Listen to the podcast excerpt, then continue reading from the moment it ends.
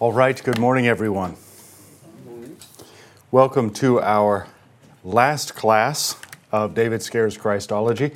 Whether we finish it or not, we've finished it. Let's begin with an invocation and prayer. In the name of the Father, and of the Son, and of the Holy Spirit. Amen.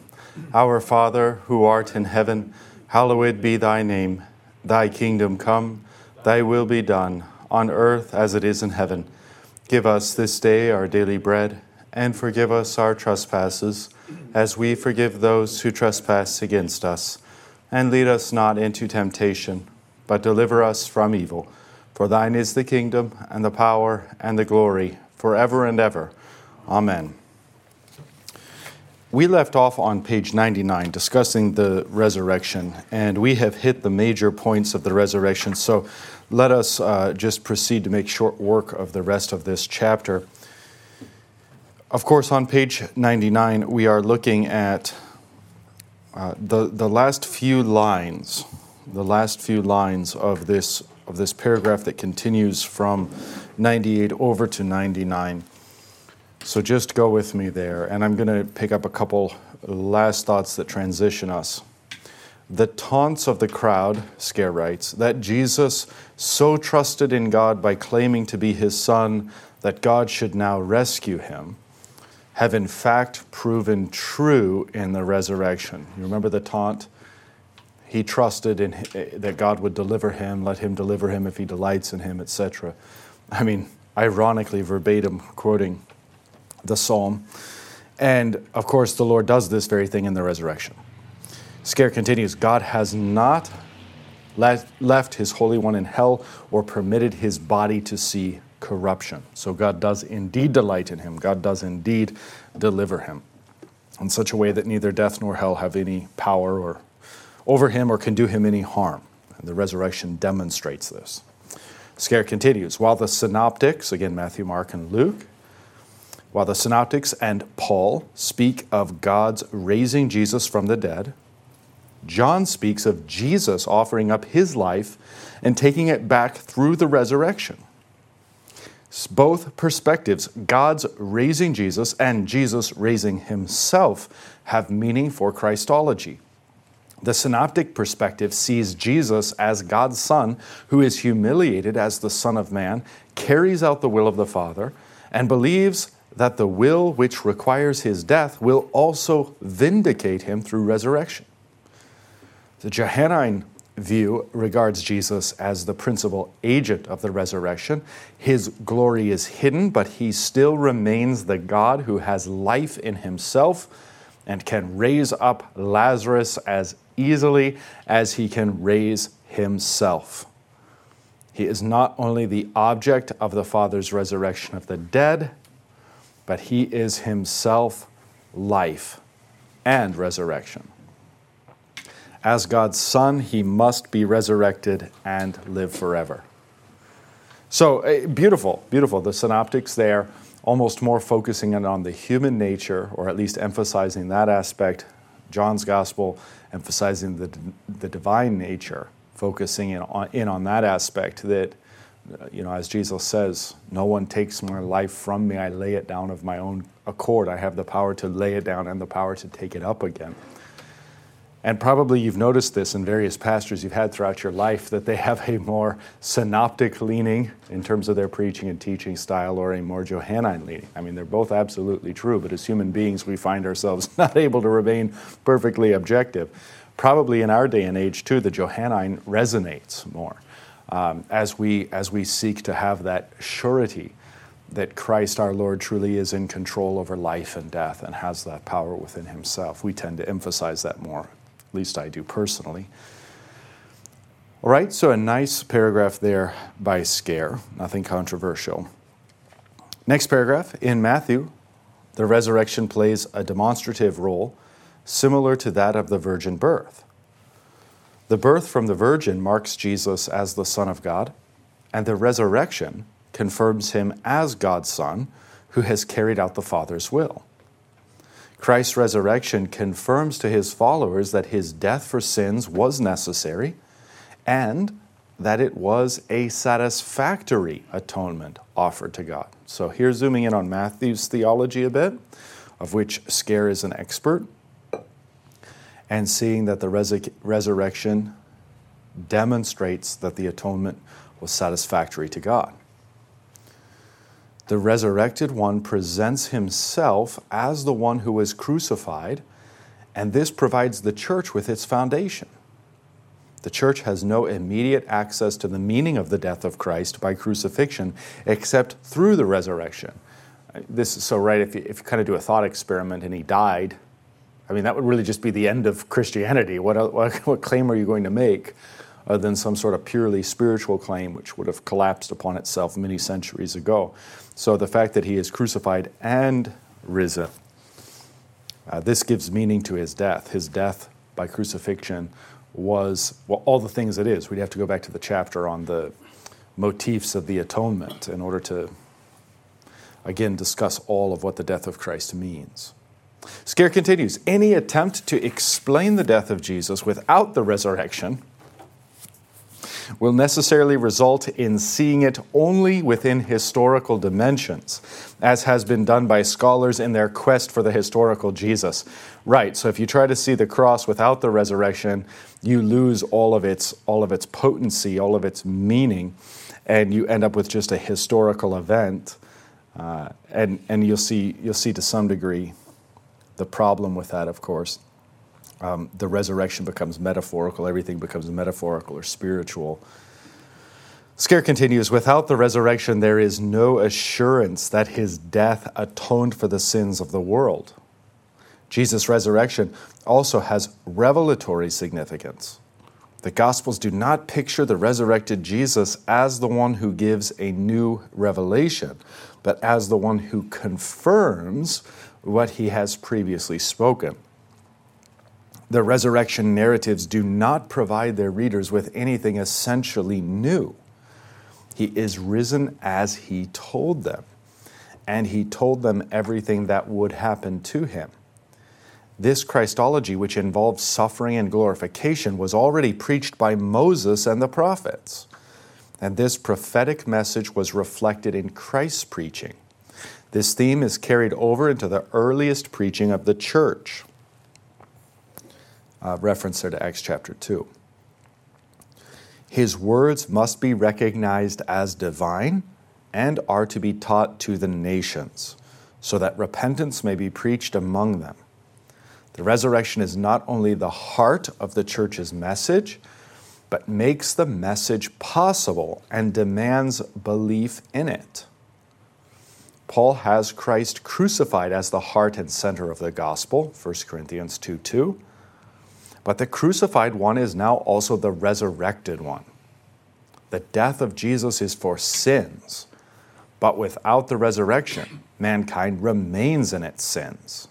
Now, quoting 1 Corinthians 15 17. For if Christ has not been raised, your faith is futile and you are still in your sins. Thus, from the very beginning, the church worshiped weekly to celebrate Christ's resurrection. Uh, you see this very early on, even in the book of Acts, that worship moves uh, from the Sabbath to the first day of the week, Sunday, on the basis that Jesus was raised on that day. That's how important the resurrection is, how foundational for Christianity, and also the linchpin by which we can understand the atonement.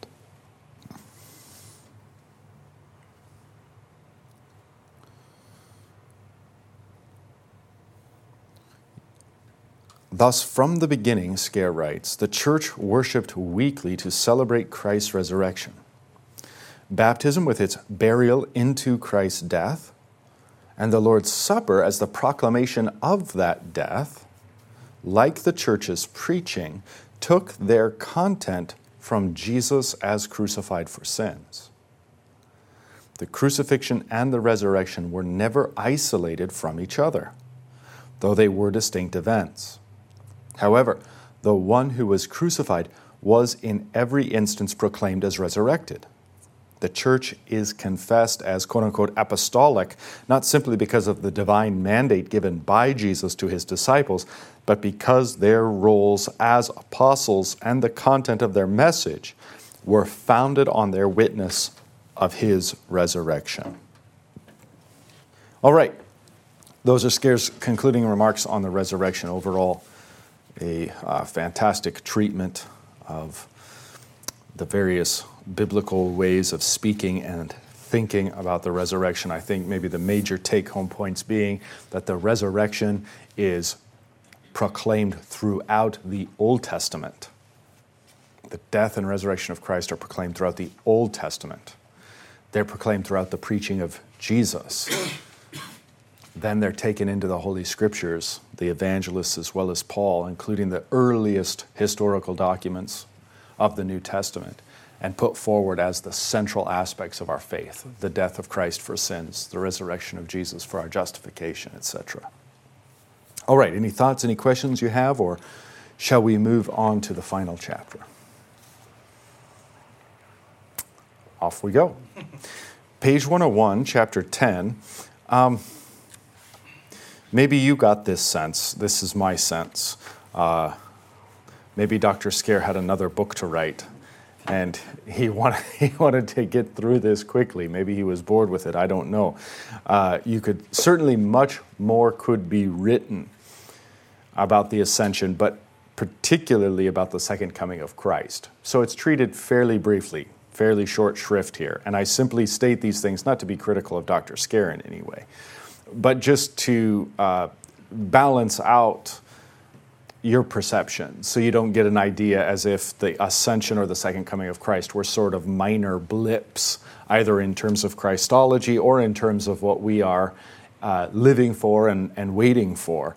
Um, chiefly, chiefly the return of Christ, and of course, as we're waiting for His return, the assumption, uh, the ascension of Jesus has everything to do with our our experience of Jesus in the here and now. We'll get into that, but our experience of Jesus here and now is largely predicated upon the ascension and that in anticipation of his, his return on the last day.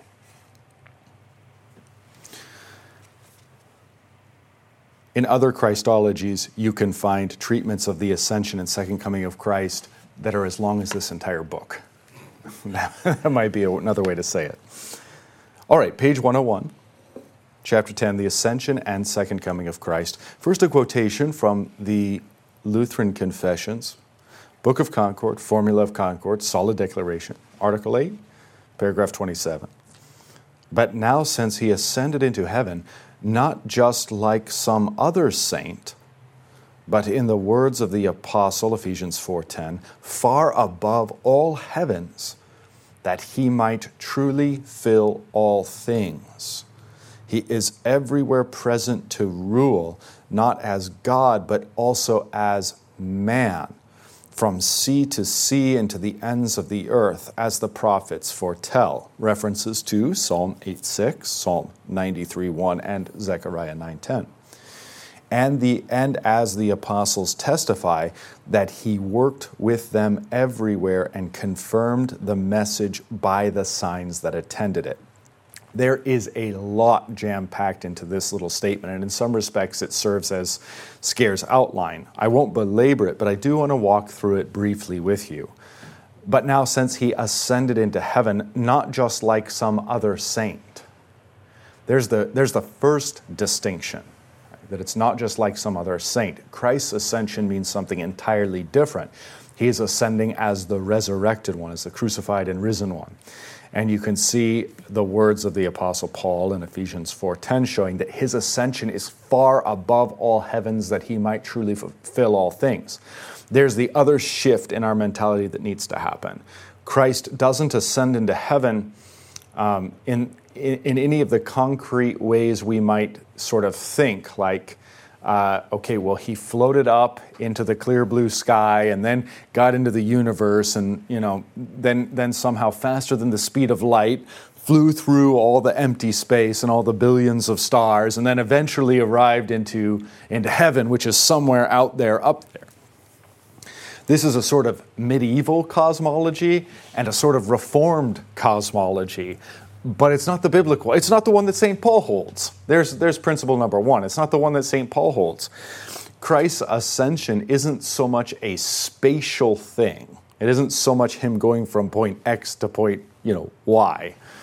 The point of the ascension is that he fills all things. Well, then what's the next statement? The statement my confirmation kids always ask me. If Jesus is God, and he is, then how did he not always fill all things already? And that point, this statement from the Confessions also treats. He is everywhere present to rule, not as God, but also as man. In other words, the sense there, not only as God, but also as man. That's the change that has taken place. That's why when Jesus says, All authority in heaven and on earth have been given to me, the very common question, and right enough insofar as it goes, is as God's Son, as God, did he not already have all authority in heaven and on earth? So, what is the import of that statement? God in human flesh, namely the human nature, to this man has been given all authority in heaven and on earth. Because this man in human flesh has ascended, he is accessible to us everywhere. And so it is a profound change in the mode of being. I think it was Dr. Nagel who once preached uh, Christ ascends away from us in order to draw nearer to us than ever before that perfectly captures the dynamic of the ascension. You can even recall this uh, from Mary Magdalene in the garden trying to grasp hold of the feet of Jesus. And he says, very quizzically, very puzzling, puzzlingly, You cannot yet grab a hold of me, for I have not yet ascended to my Father. In other words, Jesus does not want to be grasped hold of by his disciples in this mode of being, not yet until his ascension, where he ascends, fills all things, comes to us really and truly by word and sacrament. There and in that way, after he has ascended to his Father, may we, with Mary Magdalene, grasp hold of him. Have him revealed to us in the Word, in the opening of the Scriptures. Um, have him revealed to us in the breaking of the bread etc. All right, so this is the import of the ascension. As I said, this statement from the Formula of Concord, so wonderful, so rich, we could spend uh, the entire time on it and just simply use that as the outline for Scaer's text. On to what Scaer writes, page 101. The Reformed understanding of the ascension in spatial terms derived from their understanding of the universe as matter surfaced in their position that Christ was not and indeed could not be present according to the human nature in the Lord's Supper. For Calvin, the ascension meant that the power and efficacy of Christ was spread throughout the universe. But that, now quoting Calvin, his body has been raised above all heavens. So if it's been raised above all heavens, how, can, how on earth can it be down here on earth uh, in the Lord's Supper? So you can see that what's in view here is a particularly spatial and an oddly, idiosyncratically spatial view of the ascension of Jesus. Like, well, he couldn't be here because it would take too long because the universe is too big. I mean, that would be like a modern Calvinistic argument uh, if they're going to be consistent with their own internal logic and the logic of their, their forefather. Scaer continues. As Werner Elert points out, such a spatial view of heaven also held in the Middle Ages, contradicts the New Testament understanding. In some cases, heaven can refer to what is commonly called the blue skies, and in other cases, to the abode of God in which Christ is exalted. Okay. Ephesians 4:10 and, and Hebrews 7:26. In other words, uh, the language of, of the heavens in Scripture or heaven in Scripture is already is already fluid and dynamic in such a way that you have to take it in a rather nuanced way. Um, for example, in all likelihood, it's the case when Paul refers to himself as, as ascending to the, uh, the third heaven. Yeah. yeah, the first heaven, in his mode of thinking, is almost certainly the case. The first heaven is the blue sky where the birds fly, the second heaven is where the heavenly bodies move, and the third heaven is the realm of God. So it's, a, it's the third heaven to ascend to the third heaven. It's not even spatial. That's why he says, In the body or out of the body, I do not know. He doesn't say, well, just as my Lord blasted off through the blue sky, through space, and finally arrived in heaven, so too did I. My body was transformed into a rocket ship. No, no. Nothing like that. It's not spatial. And that's really just, if you take one point that Scaer's demonstrating via Werner Elert, it's simply that a simplistic, medieval, reformed understanding of it's like the, uh, isn't it reported that the that the first Russian astronaut that was up in space was, you know, said back, "I'm up here and there's no God." Yeah. I mean, yeah. Uh, okay. So that's what we're against. That's what we're against, and the, the scriptures never lend itself to that view. Poor guy, he was very poorly catechized. All right. Scaer continues, um, now quoting uh, now quoting Elert. From the time of Zwingli until well into the 18th century, the Reformed Church used the Ascension as its strongest argument against the Lutheran doctrine of Holy Communion. If Christ ascended into heaven, he cannot be omnipresent. Oh, that's a terrible statement in and of itself, isn't it? For heaven is a definite place above the stars and Christ's disciples could testify that he had begun the spatial journey to heaven. Ah. I mean, it is really, it would be really interesting. I've never done this, I've never had the opportunity.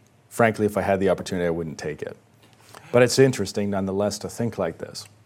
Because for a reformed person, a human body can't be anything more than just a human body. It's the finite's not capable of the infinite. But does not that a principle does that not that principle apply to the entire time space continuum? So if you were to really be consistent on that philosophical point, you would have to assume that Christ is still flying through the outer reaches of space, that he has not found a way to transcend the limitations of the human body in its speed through space, uh, lest he do more than the human body by nature could do. I wonder what they do too. He can't breathe up there his ability to breathe in space also contradicts the limitations of his human nature. But anyway, he would still, more comically, he probably wouldn't be that far, only 2,000 years. Even if flying at the speed of light, he wouldn't be very far, just even in our own cosmos. But don't they leave out a lot of scripture? Do, the question for those online don't they leave out a lot of scripture? The answer is yes. So this is, uh, the, yeah, this is the problem with viewing, viewing the, the ascension in this way. And Scaer's point ultimately is going to be like, okay, well, if we don't view the ascension this way, which clearly we can't do, it's not biblical, it's not even rational, um, in what way should we view it? Now, before we go there, he's going to point out a couple of these sort of uh, liberal figures, Robinson and Tillich. So let's get there first. Very bottom of page 101. In his popularity, excuse me, popularly written book, Honest to God, John A.T. Robinson wanted to do away with speaking of God in spatial terms. For God, quote unquote, up there, he substituted Paul Tillich's view that God, as the ground of being, is present in humanity. To accomplish this, he asserts that Luke as- describes the ascension with mythological language. Robinson's solution of understanding the ascension as a myth, a view borrowed from Bultmann, who saw the descent, uh, the descent ascent language as coming from Gnosticism, is equally unacceptable. It should be recalled that in this discussion of the three story universe, the Reformed and not the Lutherans understood the universe in spatial terms. I mean, again, just, just to pause here, put your finger there, but just to pause here, even the scriptures where, where what does Jesus say? The kingdom of heaven is near you. I mean, even a very simple statement like that really destroys this overly spatial view of things. Um, as Jesus says uh, of the angels that belong, you know, of the little children, they are always seeing my Father's face who is in heaven. So even if they're even if they're on earth doing their activities, they're always seeing the Father's face. So heaven, heaven. I mean, again, it, there's a little bit of danger in doing this, but uh, but much a much closer analogy analogy to how heaven is is much more like another dimension that sort of interpenetrates the, the cosmos, the, the visible convo, the cosmos. That would be a much more accurate way of thinking about it than some sort of really three tiered, you know, sort of thing where you actually have to physically fly out of space. I mean, by, by that same logic, well, we don't know how fast a soul can travel. I was like, by that same logic, all the saints who have died are probably merely on their way to heaven. Uh, so, so we don't view it that way. But to, uh, you know, again, it's an analogy. I'm not saying this is absolute or concrete in any way, but I am saying by analogy, thinking of heaven as a dimension that interpenetrates our reality is much is probably much more biblical and probably much more clear. You remember, for example, um, isn't it in the story of of David where uh, the Lord tells him, when you see the treetops moving, and th- those are the angelic beings, or who was it? Was it Elisha or Elijah who opened the eyes of the man who was with him and they saw the heavenly armies? You remember? So there's sort of like this interpenetration of what's visible and invisible, and at any point in time, God can reveal to us that which is invisible, and it's there.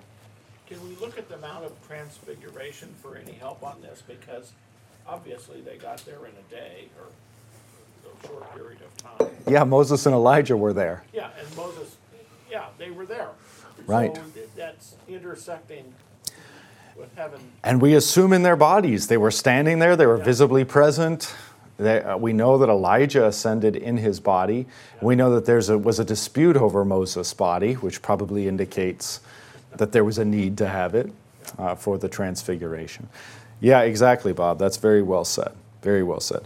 I mean, again, it just it simply falls apart because it's not biblical. This reformed take and this reformed worldview falls apart because it's not biblical. It also falls apart because it's internally incoherent. And that's really kind of what we're doing is just poking holes in its own internal incoherence. All right, um, we left off near the end of that uh, first paragraph. The iron, uh, page 102. The irony which the Lutheran dogmatician Calov used to ridicule the Reformed idea of a spatial heaven has lost none of its bite. Here, quoting uh, Calov. But the heaven which Christ occupied is not locally situated above the stars, as the Calvinists prattle. Scripture knows nothing of this heaven. No, it is a majestic and glorious heaven, which, like God Himself, is everywhere. There's the interpenetration I was talking about a moment ago. The mathematical calculation we leave to the Calvinists themselves, who have certainly busied themselves with this noble science. All right, well, there's Calov dropping some elbows on the Reformed of old. Scaer continues The confessions, the Lutheran confessions, do not understand the ascension as some sort of space travel wherein Christ is transported from one place to another, from earth to any level of the heavens, high or low, but simply as Jesus' removal from the ordinary sight of his disciples. That's a, that's a key definitional point. Jesus' removal from the ordinary sight of his disciples. Scaer continues Elert explains that Luther broke, quote, with the spatial conceptions of heaven uh, and looked upon it as the expression for the final act of liberation from the limitations to which the humiliation had subjected Christ within the created world. End quote.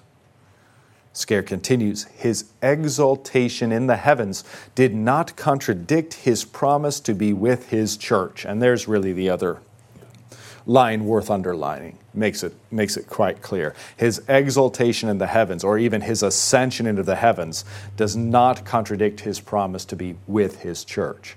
And remember how the Reformed handle this, how anemically. Well, Christ in his body is up in heaven, Christ without his body is with us here on earth. Well, then how many Christs do you have? Two. And here's clearly where the Reformed are Nestorianizing, again, on the basis of their philosophical principles, their theological principles get all twisted up. So his exaltation or his ascension in the heavens did not contradict his promise to be with his church. He, us, in the words of Nagel, he ascends away from us in order to draw closer to us than ever before. Unlike the Reformed, Lutherans were not encumbered with such a restricted understanding of the universe. Neither the incarnation nor the ascension involved Christ going from one place to another. Consequently, the Lutherans, I mean, think about that too. No sooner than he gets there, he'd have to turn around if we have any hope of the world ending soon. It'd be like, be like that shuttle race you do as a kid, you know, where you, you run and you grab the eraser and then you run back as fast as you can. That would have to be like Christ, his ascent into heaven, if he's going to return anytime. Yeah, have to. Hello, everyone. Be right back. Huge journey back to, to Earth. All right. I'm having too much fun this morning, you can tell. I'm on my second cup of coffee, a little slap happy from the elections, a little, little tired of being depressed. We're having a little fun this morning. All right. So, again, neither the incarnation, think of the incarnation, remember the Son of God, quote unquote, descending to take on flesh in the womb of the Virgin Mary, neither the incarnation nor the ascension, the going up of the incarnate one, involved Christ going from one place to another. Consequently, the Lutherans never had to grapple with any spatial considerations when they spoke of the real presence. Christ was present according to both natures, and hence in his body and soul with his church. His, again, we're just unencumbered by the spatial.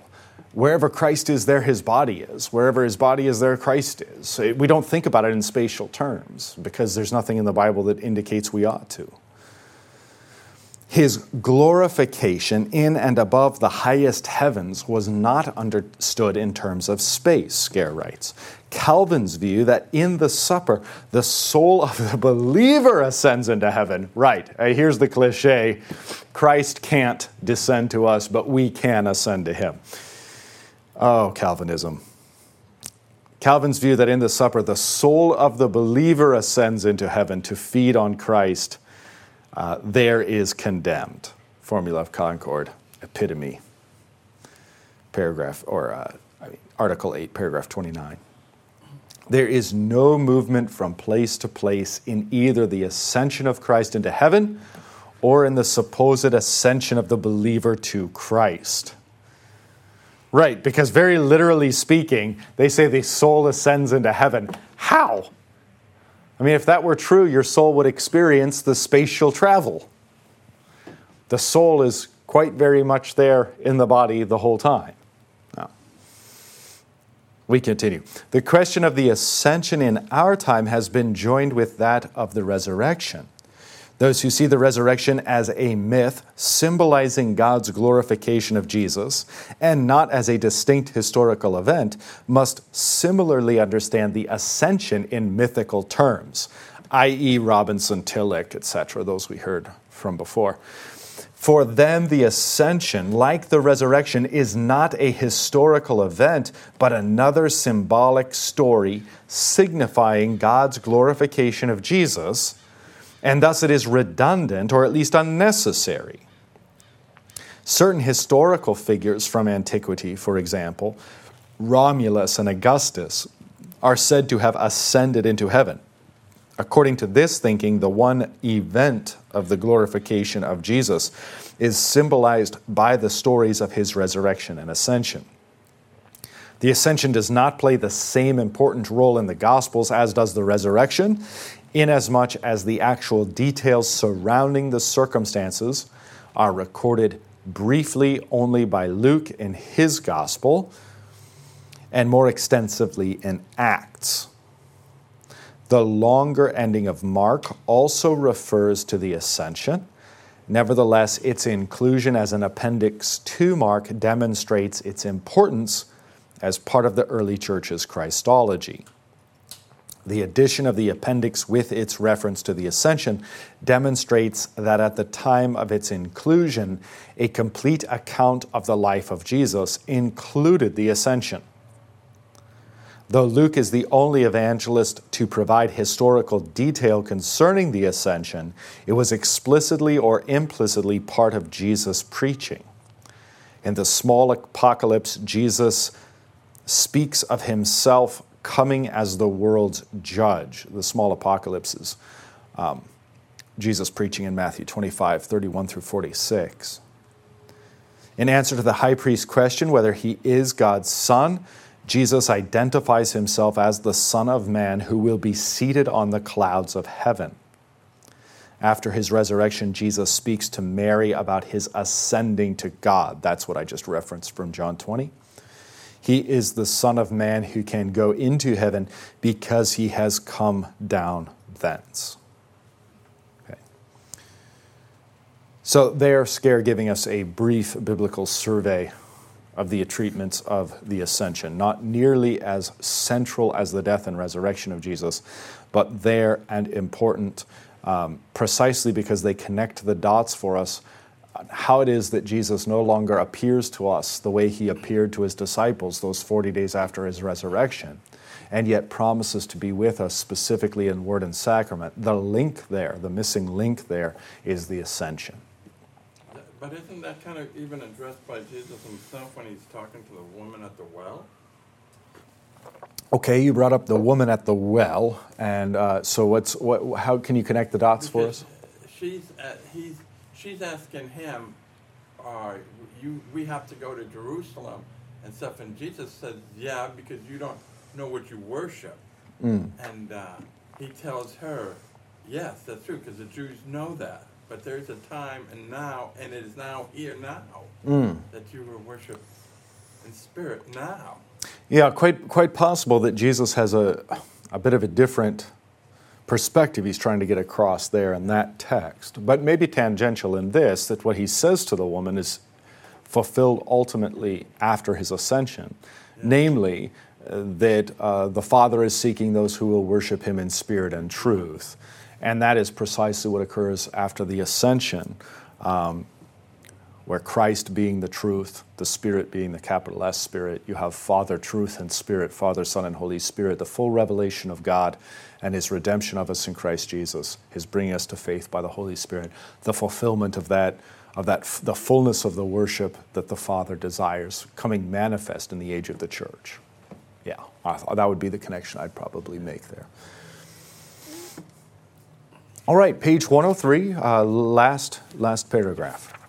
And we are, we are moving along as quick as I can here. We may have to skip a bit. The ascension did not occupy the same place of importance in the proclamation of the early church as did the Lord's death, resurrection, and return in judgment, but was clearly implied in the, in the latter, that is, his returning in judgment. His return in judgment would be patterned after his ascension. This Jesus, who is taken up from you into heaven, will come in the same way as you saw him go into heaven. Remember, the angel says this in Acts 1:11. Jesus' ascension was part of the church's confession already in apostolic times. Jesus is seated at the right hand of God because he, quote, has gone into heaven, end quote.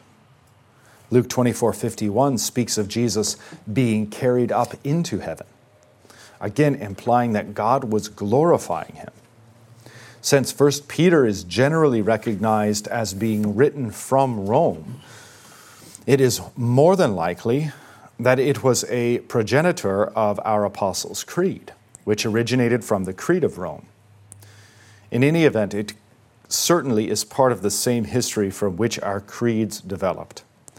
Those desiring inclusion in the church through baptism not only had to confess that Jesus died and rose, but that he went into heaven.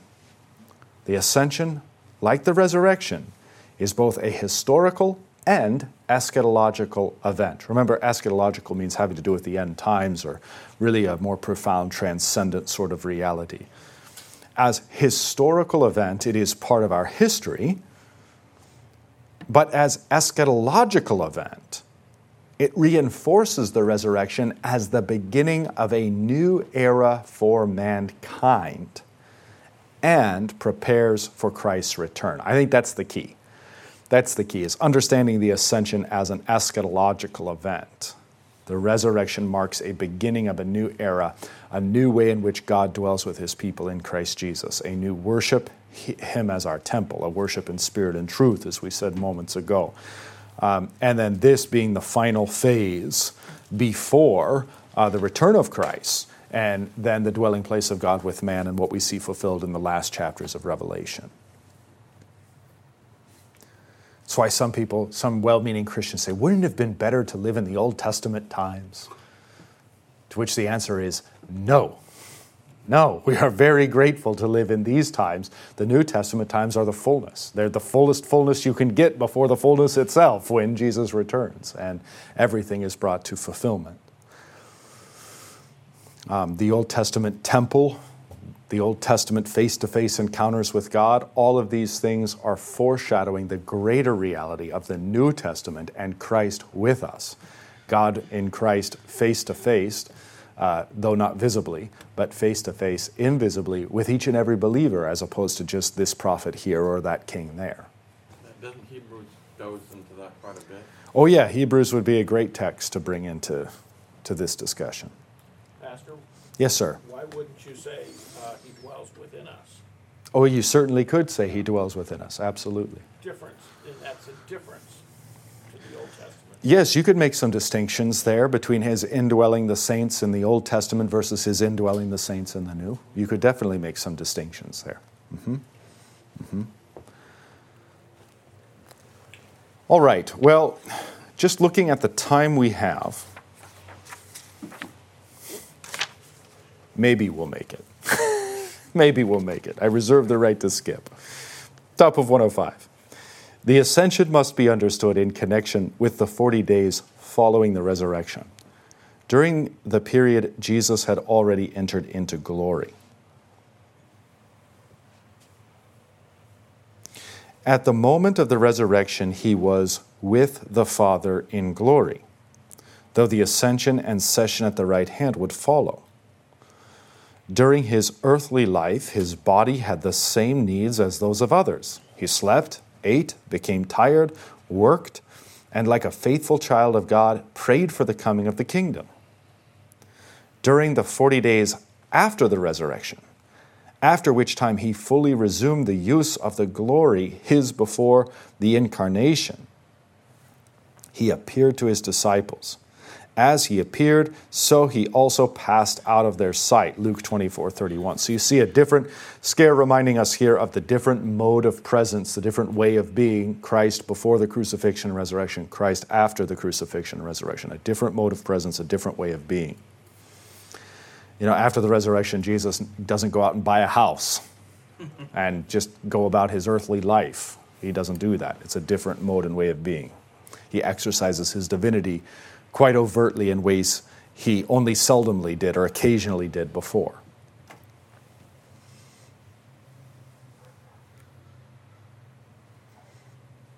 As he appeared to his disciples, so he also passed out of their sight. Luke 24 31. The ascension marks the end of these ordinary post resurrection appearances of Jesus and is qualitatively no different from his other departures from them during this period. Okay, in other words, A, Jesus doesn't show up to his believers having a fish breakfast prepared for them on the shore anymore. Um, B, his disappearance in terms of uh, the ascension is no different than his other disappearances. He remains present with us. Um, the visual perception of him comes and goes and goes finally in the ascension until his visible uh, appearance. You know, this too is this too is a very accurate way. So, uh, biblically, what you find very interesting is um, the return of Jesus is sometimes described in terms of apocalypsis, which is the unveiling or the revelatory.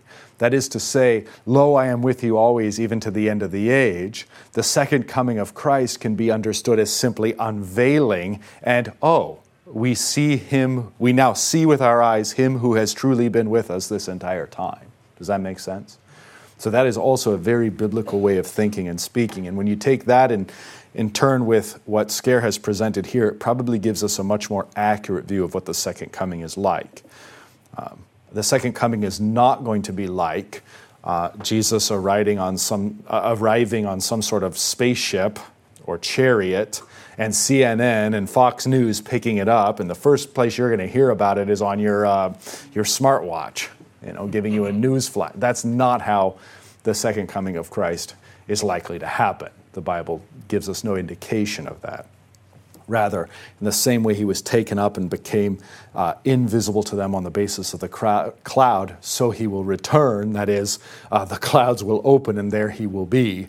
Um, we will perceive him who we did not perceive, you know, with our eyes. Uh, he who is always present with us, lo, I am with you to the end of the age. And we have not seen but believed. Now we will both believe and see, or rather see and cease to believe, because you don't believe things you see. you know things you see. Such a beautiful line and such a mysterious line that came out of our epistle text this last Sunday. Gosh, I'm getting off track. Um, we will see him as he is. We shall be as he is, for we shall see him as he is. Isn't that incredible? Isn't that incredible? There's some sense in which, at the revelation of Jesus and at the seeing and knowing him for how he is, we are utterly transformed so that we become as he is. It's just a beautiful, beautiful thought. All right, well, we must, we must keep pace.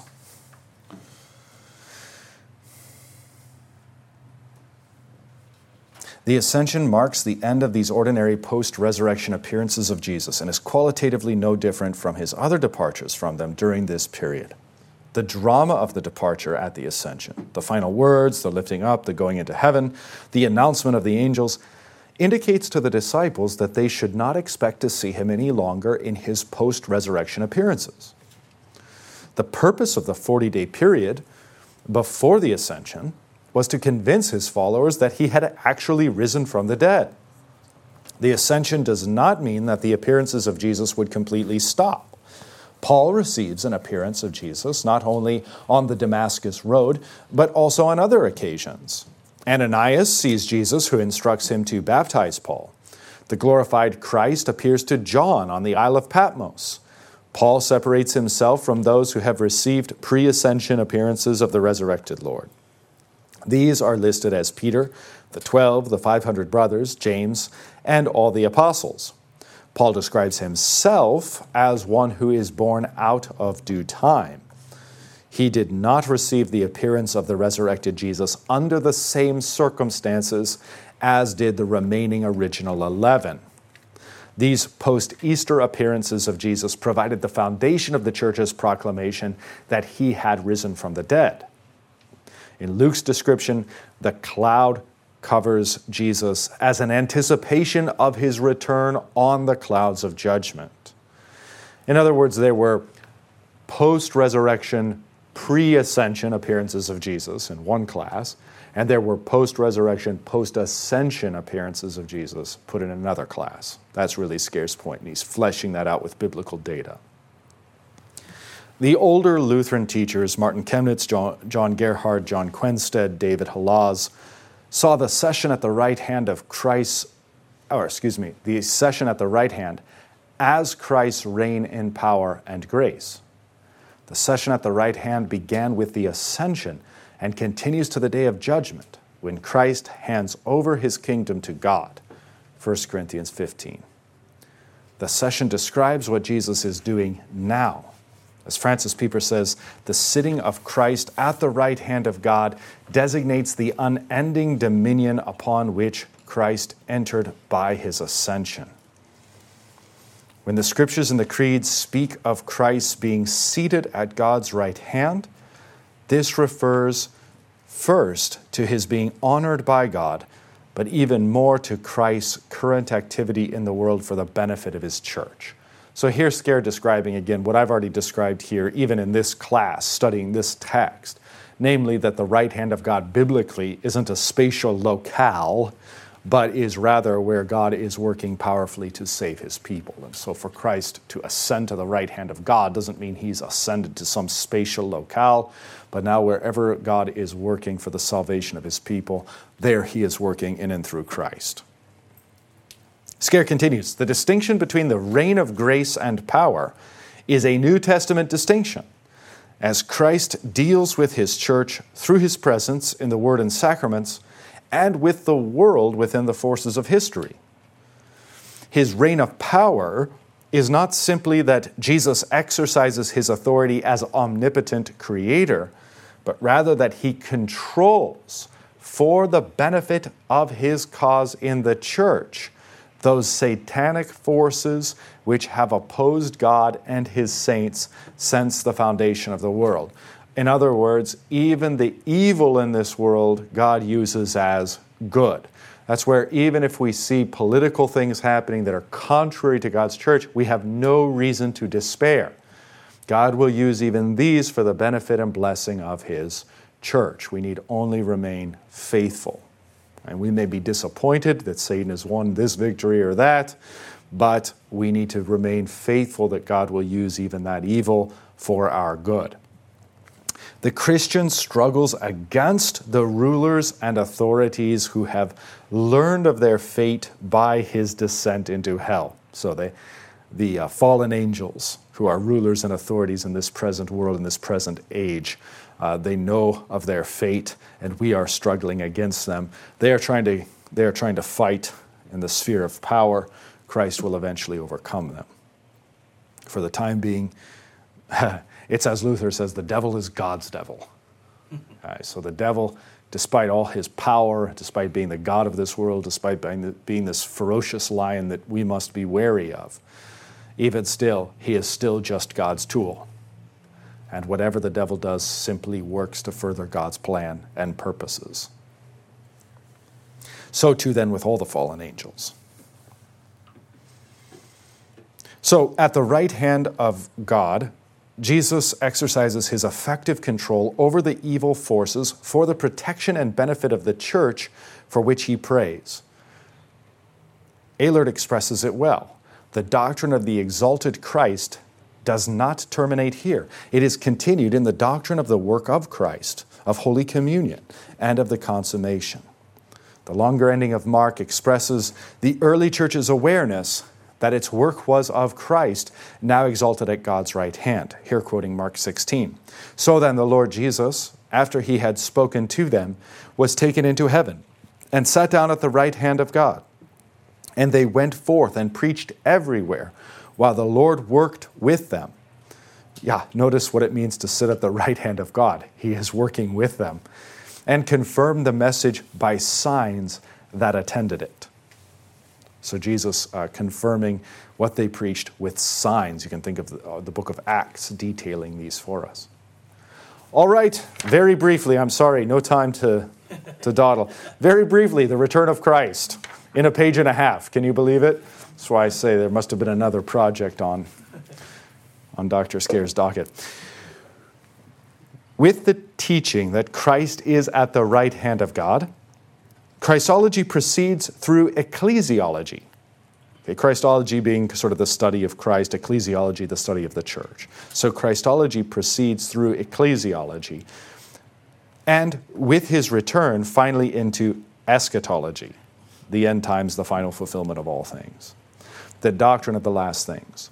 The nature and situation of the church is a demonstration of Jesus' session at the right hand of God. How so? His strength is made perfect in weakness. What's the 2,000 year history of the church but utter weakness? And yet, we're indestructible. We're indestructible, and Christ's purposes carry on. You, the more, I, and we've been through this before, but if you leave the church alone, it grows. If you persecute the church, it grows faster. No matter how weak we are, no matter how many of us you put to death or torture or imprison or discourage, the church marches on and is indestructible. Uh, we are living out the crucifixion of Christ right now. We will soon live out the resurrection of Christ. And that, that is precisely the point that Scaer is bringing to bear here. The nature and situation of the church is a demonstration of Jesus' session at the right hand of God, and his coming again is part of the last things. Ecclesiology, that is the nature of the church, flows from Christology, the nature of Christ. Um, thus, also, Christ is our head and we are his body. That's what's at play here. Since through the church, Christ continues his activity and presence on earth through the preaching of the gospel and the administration of the sacraments. Ecclesiology, that is the church, the reality of the church, and eschatology, the end things, are reserved for other sections of this dogmatics, but are not, strictly speaking, separate or autonomous loci or dogmatic sections. The article on Christ's return clearly belongs to the second articles of both the Apostles' and Nicene creeds. The return of Christ was an essential part of the earliest Christian proclamation and has its roots in the preaching of Jesus himself, a point which even the most radical biblical scholars will concede. The view that Christ's message was solely espoused, uh, excuse me, was solely determined by eschatology has given rise to the theology of hope espoused by Moltmann and the theology of history espoused by Pannenberg. In spite of the minimalism of many scholars in limiting the message of Jesus to eschatology and the dogmatic distortions arising from this one sided emphasis, an opportunity is provided to give more attention to this locus in dogmatic theology. Um, in other words, I think Scaer's saying there's going to be an eschatology book in this series. That's why I'm not doing much here. and true enough, we read Stephenson, didn't we? His book on eschatology, a wonderful text in this Lutheran dogmatic series. Scaer continues Jesus is the Son of Man who comes on the clouds of heaven, and before whom all nations will stand in judgment. The high priest will see Jesus sitting at the right hand of power and coming on the clouds of heaven. The Jesus who is taken up into heaven shall come again the one who has been raised from the dead is the same one whom God has appointed as the judge of the living and the dead. The session at the right hand of God is the only article which addresses a present or contemporary Christology. That is, it describes not only what Christ did, but what he is now doing. The return is the only futuristic Christological article. That is, it describes what Jesus will do. The work of the atonement is completed, but Christ as conqueror still awaits the complete subjection of all things to himself. 1 Corinthians 15. Every knee in heaven and on earth and under the earth has not yet bowed and confessed that he is Lord to the glory of God the Father. Philippians 2 and thus all that is involved in the glorification of Jesus is not complete. For the final revelation of his glory, Jesus must wait with his church for the last day. At the point of the ascension and throughout his session at the right hand of God, Christology becomes ecclesiology. You know, and here too, Scaer doing a handoff on the book on ecclesiology in this series that we have not yet studied, uh, The Church and Ministry by Kurt Marquart. The Jesus who was glorified by God in his resurrection assists his church not only out of promise to those whom he has redeemed, but because he identifies with his church in its suffering. Remember what he says to Paul? Why do you persecute my church? Now he says, Why do you persecute me. Exactly. And so, too, whatever you do to the least of these, your brothers, that's where brothers specifically means Christians, you do unto me. It's Christ associating himself with the church. So close is this identification with the suffering church that the one who is resurrected identifies himself, oh, here, got ahead, himself to Saul as, quote, Jesus whom you are persecuting. Acts 9 5. Though resurrection means that the normal physical sensations associated with ordinary human life are finished, it would be improper to describe the glorified Jesus as so impassible, that means incapable of suffering, as so impassible as to be unaware of the church's suffering. I love this. Jesus continues to suffer with us.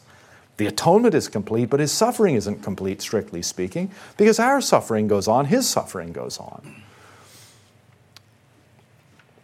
Our crucifixion is his crucifixion. It's just, it's such beautiful theology, and we've missed this. We've missed this. And we've been afraid to say that Christ is passible. We've been afraid to say that the Father is passible because we think we're going to do something to the divinity of God. We're not.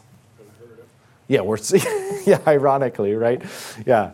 No, I mean, on the one side, he's utterly transcendent and impassible. On the, under, uh, on the other side, he's utterly immanent and passible. As, as God, He knows all things before we pray. As Father, He wants to relate to us as if He doesn't and as if He wants to hear from us, right? As, as all powerful God, He suffers nothing. But as Heavenly Father, He suffers with His children, you know. I mean, what loving father could see his children hurt and not be wounded by that. So it's both and. It always is with God. And this is a side of the coin that uh, is definitely being recovered in our age uh, to God's grace. I mean, on account of God's grace and to his glory. All right, we are out of time, but I'm going to finish it anyway. Leave if you have to. The church which the risen Lord protects from Satan and for which he prays is the extension of his person and work on earth. The church is the body of Christ. Gosh, doesn't the Lord's Supper teach us this beautifully? We partake of his body and so become his body. The church's life is Christ. Luke, with his gospel and account of the early church, is writing one life of Christ, with the first part focusing on the life that culminated in death. The second part extends from the resurrection through Pentecost until the final coming the church's glorification will be patterned after that of Christ, who is, as Paul says, the first fruits of them that slept.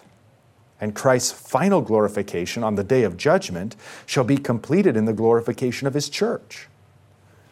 Some contemporary Lutheran theologians understand the return of Christ in universalistic terms as the solidarity of humanity. Well, we can pass on that. I think that's brought and quoted from the ELCA. Not only does such universalism contradict the unified testimony of the New Testament, in which wrath awaits those who reject the call of the gospel, but the creedal statement that Christ will judge all who have ever lived in one moment becomes devoid of any meaning. Judgment is no longer judgment. The church, as the extension of Christ's life in the world, is lost when the church and the world are identified or merged. These are big problems, big problems. I mean, quite. The, this is where in the ELCA, the universalism and the God loves and forgives everyone message turns all theology into utter mush and ends up, ends up just swinging Christians over into unbelief. Because if, if even the unbelievers are saved and spared and God has nothing but grace and mercy for them, then why bother being a Christian? Right? So, yeah, this is, this is poison and toxicity. And this is where it's ill formulated, but some people say, hey, it's the gospel that's ruined the church. It's ill formulated. That's not an accurate statement in and of itself, but you can see the sentiment behind it. The sentiment is really universal, I mean, to be more accurate, this mushy ELCA radical Lutheran universalism is ruining the church and is, is ruining uh, theology. So, what do we want to do then? We want to be very clear in our distinction between believers and unbelievers, very clear in our distinction um, between Christ and Satan, and very clear also then in our preaching and proclamation, as unpopular as it has been, and I get it, it's been very unpopular for the last hundred years probably, to preach fire and brimstone and doom and gloom and that kind of thing. The fact of the matter is that Christ is saving us from the wrath to come. Christ himself teaches that we are living in times analogous to that of Noah before the flood. The flood is going to come. Only Noah and seven others are going to be saved. The wrath of God is coming, and only those who are in Christ are going to be saved. And that has to be our message to the world.